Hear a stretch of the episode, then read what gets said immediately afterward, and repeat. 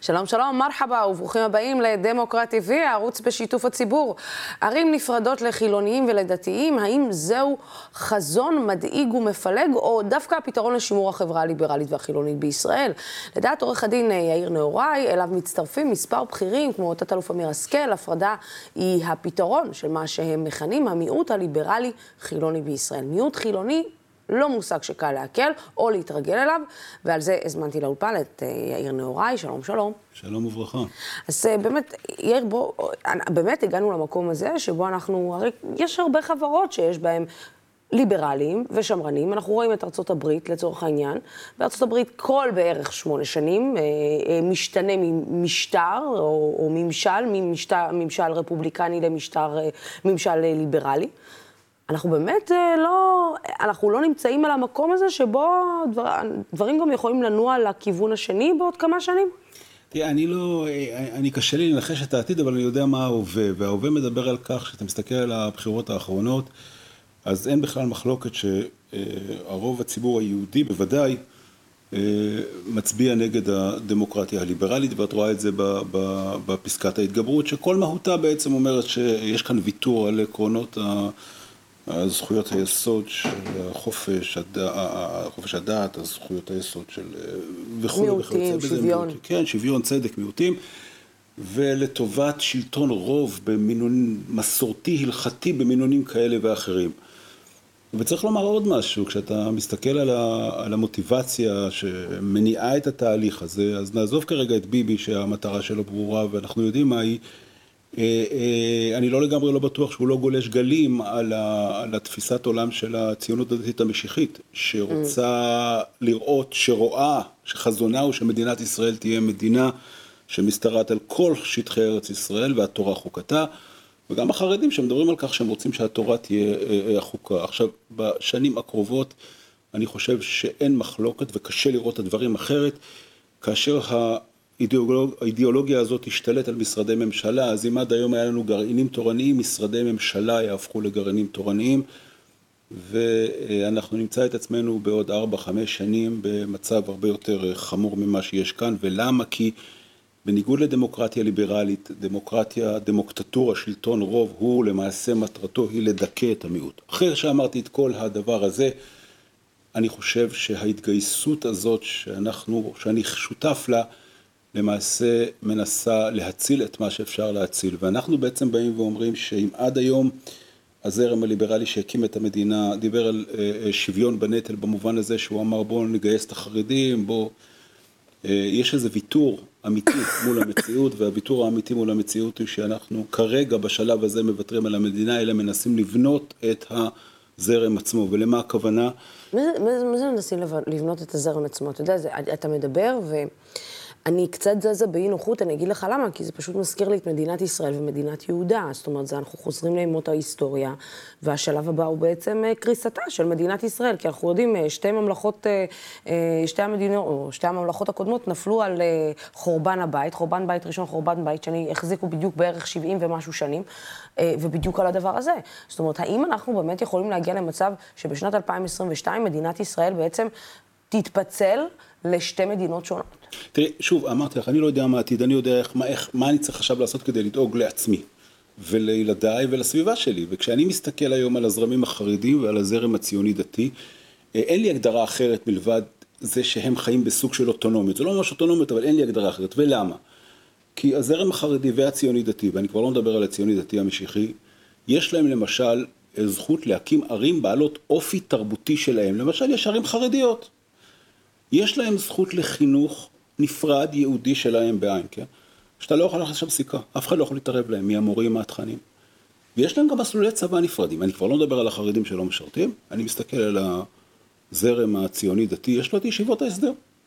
מה זה ישיבת הסדר? רוצה אה, אה, בן, של, בן שנולד בציונות הדתית לשרת, הוא יכול ללכת למוס, ל, ל, ל, לבית ספר, למעשה זה מוסד לימודי של חמש שנים, מתוכם הוא משרת רק שנה וארבע, אבל בכל החמש שנים האלה הוא עטוף בעטיפה האידיאולוגית של הזרם שלו. ואני כבר לא מדבר על זה שבת של הציונות הדתית בכלל פטורה משירות.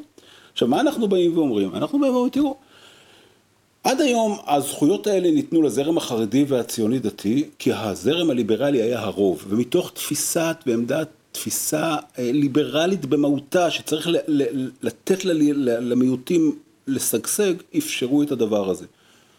אז אנחנו באים ואומרים, אוקיי, עכשיו תורנו.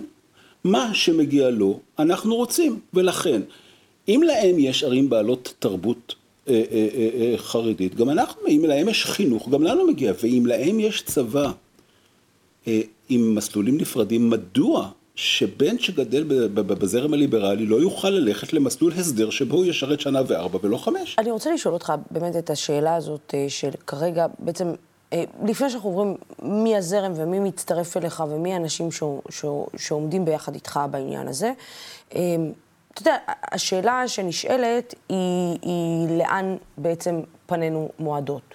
והשאלה, כמו שאמרתי לך בהתחלה, האם בעצם אפשר להחזיר את הגלגל אחורה. והאם, האם יכול להיות שהזרם הליברלי עשה הרבה מאוד טעויות לאורך הדרך, שאפשרו את המקום הזה, שבו אה, אנשים התבצרו יותר בעמדותיהם, נהיו רוב יותר גדול, הצליחו לשכנע אנשים אחרים בעמדותיהם, בגלל שאתה יודע, שאנחנו, או הזרם הליברלי נקרא לו, המאפשר יותר, אפשרנו את זה. ולא, וגם יכול להיות גם שדחינו את, את הצד השני. זאת אומרת, הדברים האלה לא קורים, אין להם, זה לא, אני, אני לא חושבת שזה קורה על, על קרקע, על קרקע, אתה יודע, לא פוריה לדבר הזה. אני אגיד לך מה אני חושב. קודם כל זה דעתי, ואני מביא, השאלה היא כמעט היסטורית, אני אגיד לך מה אני חושב, אני גם כתבתי ספר בעניין שנקרא המהפכה השלישית, ולכן נוח לי לענות בעניין הזה. אני חושב שמה שאנחנו יודעים לו עכשיו הוא בדיוק מה שאנחנו עכשיו מנסים להשיג, כי מה עשתה הציונות הדתית? הציונות הדתית, הילדים שלה אה, הורידו את הכיפות כשהם נכנסו לצבא. אה, ובאופן טבעי, כי הצבא היה חילוני. אה, ואז הם הקימו את ישיבות ההסדר כדי להגן על הילדים שלהם. בישיבת ההסדר הם לקחו את הילדים מגיל שמונה עשרה עד גיל עשרים ושתיים, שזה גילאים אולי הכי קריטיים בעיניי ללימוד, והם הפנים בו מהם את הערכים בחלק גדול מהמוסדות של ה... ישיבות ההסדר, הם מפנים בו בהם את אותם ערכים המשכיים, שמטרתם הייתה להוביל לאותו רגע שאנחנו נמצאים פה כאן ועכשיו היום, שבו יש שינוי משטרי. כלומר, אלי סדן במכינת בני דוד, שם אמנם עושים שלוש שנים, אבל הרעיון הוא אותו רעיון, כי הוא משתמש במוסד שהמדינה נתנה לו, מאפשרת לו לדחות גיוס, והוא מדבר על המהפכה השלישית. מה זה המהפכה השלישית? כשאתה, המהפכה השנייה היה הרב קוק, הרעיון שלו, המהפכה השנייה הבן שלו, והמהפכה השלישית היא להיכנס לתוך החברה הישראלית, לשנות אותה מבפנים, לקראת אותה הגשמת חזון של התורה וחוקתה של המדינה. עכשיו, בעוד האנשים האלה, הזרמים האלה, ידעו לדאוג לאנשים שלהם. גידלו דורות שלמים של ילדים ושל דורות עתיד, שכל מטרתם היא לפעול לשינוי פניה של המדינה. הזרם הליברלי אפשר לכל רוח להיכנס אליו הביתה. החינוך שלו הוא חינוך שפרוץ לכל הזרמים. אתה מסתכל בערים, אתה רואה את הגרעינים התורניים, אתה רואה... והצבא. אני רוצה רגע שנייה, נקודה קטנה, אני רוצה להראות לך קטע מתוך נאום הבכורה של יושב ראש יהדות התורה, חבר הכנסת ובקרוב השר, יצחק גולדקנופ, אתמול, ומיד אחריו נשמע את חבר הכנסת משה גפני. בוא נראה. רבותיי חברי הכנסת, זו אמונתי וזו השקפת עולמי, אך לא נשלחתי לכנסת ולא הגעתי אליה כדי לחנך אחרים שיחשבו כמוני וינהגו כמוני. באתי לכאן, כמו כל חברי הכנסת האחרים, כדי לקיים ככל שאוכל את מה שאני מאמין בו שהוא טוב לעם ישראל. באתי לייצג את ציבור שולחיי ולעמוד על זכויותיהם. באתי לכאן יחד עם חבריי לעשייה מתוך הכרה ברורה. במסגרת תפקידנו ושליחותנו, נסייע לכל אזרח שיפנה אלינו ללא הבדל שייכות. באנו לכאן מתוך הכרה ברורה, שבהיה אם נזכה ונקבל אחריות מעשית על משרד ממשלתי, או על ועדה בכנסת, או כל תפקיד ממלכתי אחר, נדאג לכל האזרחים בלי יוצא מן הכלל. אנחנו מאמינים שזכויות אזרחיות מגיעות לכל אזרח באשר הוא אזרח.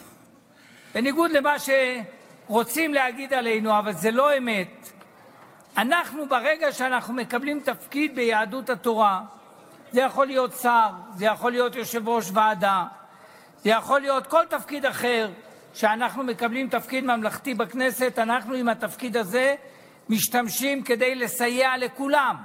אנחנו לא שואלים האם זה ימין או שמאל, או, או אשכנזים או ספרדים, או יהודים או ערבים. אנחנו עושים את הכל בכל תפקיד שאנחנו מקבלים, אנחנו עושים את זה עבור כולם. עושים את זה עבור כולם. אתה קונה את זה?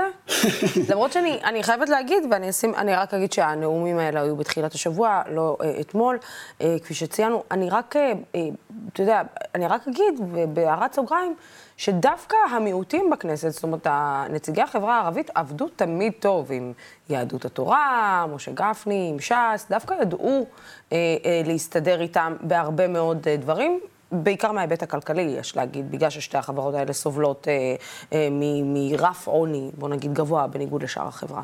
טוב, אם הם דואגים לכולם, את, את רואה מציאות שבה הם למשל יסכימו לנישואים אזרחיים? אני לא רואה אותם מסכימים לנישואים אזרחיים. ל... אז, כן? אז, אז בואו נדבר על מה, מה זה לעזור לכולם. והאם את רואה אפשרות שהם יסכימו לתחבורה ציבורית בשבת? לא. יפה. והאם את רואה אפשרות, אני הרגשתי את בג"ץ פסח בשם הפורום. אבל אולי הם יבואו ויגידו, אתה יודע, יכול להיות שהם יבואו ויגידו, בתל אביב, כן, שכל ראש עירייה יחליט לגבי עצמו. נראה לך שזה אפשרי. ואני הרגשתי את בג"ץ פסח בשם הפורום החילוני, אגב, בשלא נפלה הממשלה, את חושבת, נראה לך שהם יסכימו לקבל את עמדת בג"ץ שמאפשרת לאכול חמץ בפסח, נראה לך? לא, הם אמרו שהם יאפשרו לכל מנהל בית חולים לקבל החלטה. כן. זה, זה מה ש, זה מה שנאמר. כן, נדמה לי שמה שאני מנסה לומר, נראה לך שהם יגייסו את הילדים שלהם עכשיו לצבא כדי להקל אולי על הזרם הליברלי? מה שאני מנסה לומר, אני, תראי, אני לא מכיר את הנפשות האלה, הפעולות האלה, אבל אני רוצה לדבר רגע על המונח לדאוג לכולם. כאשר יש דמוקרטיה ליברלית, בבסיסה, כשאתה דואג לכולם, אתה אומר, כל אחד צריך, כל מיעוט צריך לכבד אותו ולאפשר לו לחיות את חייו. כאשר מדובר בזרם תורני, עכשיו אני לא מכיר אותם, יכול להיות שם שם, אבל אני יודע לגבי הזרם המשיחי. כאשר מדברים על כלל ישראל, הרעיון הוא שכלל ישראל צריך להוביל, להיות יהודי תורני, מקיים תורה ומצוות. כי כל היהודים, וצריך להבין, זו תפיסה דתית משיחית שהיא מובנית בתוך העולם הדתי משיחי, כרגע אני מדבר. העם היהודי ביסודו הוא שרשרת שאחד משפיע על השני, ולכן אם יש אדם חילוני אז זה משפיע על האדם הדתי, ולכן כאשר אתה מדבר על כלל ישראל ואתה מדבר על אחדות ישראל ואתה מדבר על אהבת ישראל, בסוף אם האדם האחר מחלל שבת זה פוגע בך. לכן אני לא מכיר את האנשים, אני לא יודע מה להאמין, אני שומע אותו, אני שואל את עצמי, האם האיש הזה עם כל הרצון הטוב שלו, אני אבוא ויגיד לו בשורה התחתונה שאני רוצה לאכול חמץ בפסח בבית החולים, האם הוא יאפשר לי? אני חושב שלא. אבל בסוף, אתה יודע, אני, אני רואה שנתניהו, בעצם נתניהו אומר, כמו שנתניהו גם אמר בנאום שלו, שהוא הולך להיות ראש הממשלה של כולם, ו, ושהוא הולך, אה, אה, שזוהי עת אחדות, אה, לא יודעת אם אני מתעסדת במדויק. אתה יודע, אני מנסה לחשוב מה אתה חושב שהולך להיות כאן, ומה מה בעצם ה... אני יכול, מה אני, המודל? אני, מה המודל שאנחנו... בעיניי הדברים ברורים. אני חושב שעוד ארבע שנים, אני חושב שהמשרדי ממשלה יהפכו להיות גרעינים תורניים, בצ... מה שהיה פעם גרעינים תורניים קטנים, יהיה גרעינים תורניים ענקיים. אני חושב שהשמאל הישראלי והזרם הליברלי ידוקה עד עפר. אני כבר רואה שמדברים על זה שארגוני שמאל זכויות אדם צריך לסגור אותם, התקציבים אליהם יוקפאו, יוזרמו, כל הקצבים, התקציבים של המדינה יוזרמו לזרמים החרדיים שלא לומדים לימודי ליבה, ולכן הם יתרחבו ויגדלו. הזרמים החרדיים משחררים של סמוטריץ' גם הם יגדלו באופן מטורף. רגע, אבל איך זה אתה חושב, אתה לא חושב שהמהלכים האלה, אתה יודע, לפעמים אומרים, הכי חשוך לפני עלות השחר. אתה לא חושב שאולי, אחרי מהלכים כאלה בעתיד, לכאורה אם זה יהיה, אולי זה מה שיעורר את הזרם החילוני, הליברלי, שגם קיים באותו ימין שמרני שאתה מדבר עליו. זאת אומרת, זה, זה דברים שלא יעירו אותם, אתה לא חושב שהם יעירו אותם? זאת אומרת, יש הרי את האנשים החילונים שלא שומרי שבת, והם מצביעי ליכוד, והם נוסעים בשבת, ואתה יודע, ואוכלים שרצים, נקרא לזה, ומנהלים אורח חיים חילוני לחלוטין, אבל הם מצביעי ליכוד, מצביעי ימין כזה או אחר. אתה לא חושב שברגע שהם יראו שבעצם הם אלה שמדוכאים מכל הסיפור הזה, הם דווקא ישנו אולי פאזה? אני חושב שמה שקורה כרגע זה הרס שלטון החוק והרס הדמוקרטיה הליברלית במהותה, ופסקת ההתגברות תעבור בדרך זו או אחרת, וזה מה שיקרה. עכשיו, מה שהולך להיות פה שלטון רוב, מה שאת אומרת לי בעצם זה, השאלה היא מה המסלול שאליו זה הולך. אז זה, אם זה, השאלה היא כמה מסורתי, הלכתי, דתי זה יהיה, באיזה מינונים. אבל העובדה שזה הולך להיות שלטון רוב, על זה אני לא חושב שיכולה להיות מחלוקת, ואני חושב שכמו כל ציבור דתי, תראי, אני הייתי עשית בגץ פסח, ואני חוזר לשם, כי זה נורא חשוב לחזור לשם. מה זה בגץ פסח? בגץ פסח זה בית חולים, בית חולים זה כל מדינת ישראל, יהודים, ערבים, חילונים, דתיים, כן. וכשאתה בא ואתה אומר, אני כופה דעת על כולם במשך שבעה ימים, ועל מי אתה כופה דעת? על מי שהוא מורתק למיטתו, זאת אומרת, הוא החולה במצב הכי קשה, כי הוא לא יכול לצאת החוצה מהבית חולים לאכול כשר, ואתה כופה את זה שבעה ימים בשבוע. ולמה אתה עושה את זה? כי אתה אומר, זה הבית היהודי. אז מי שחושב, מי שחושב ש, שזה יכול להישאר בבית חולים ולא לזלוג אחר כך לתוך הרחובות. ועכשיו אני מתייחס למה שאת אומרת. אז נכון, בהתחלה העיקר הכפייה תהיה על הציבור החילוני הליברלי והחילוני הליברלי השמאלי בעיקר. אחר כך זה יזלוג לאט לאט לאט לאט לאט. ואני חוזר עוד פעם לבג"ץ פסח. מה שקרה שם זה שהרבנות הקשיחה את עמדתה. אני יודע כי הייתי שם. בית המשפט העליון ניסה פעם אחר פעם למצוא פשרות. והם הקשיחו את עמדתה, הם אמרו, הכל או לא כלום.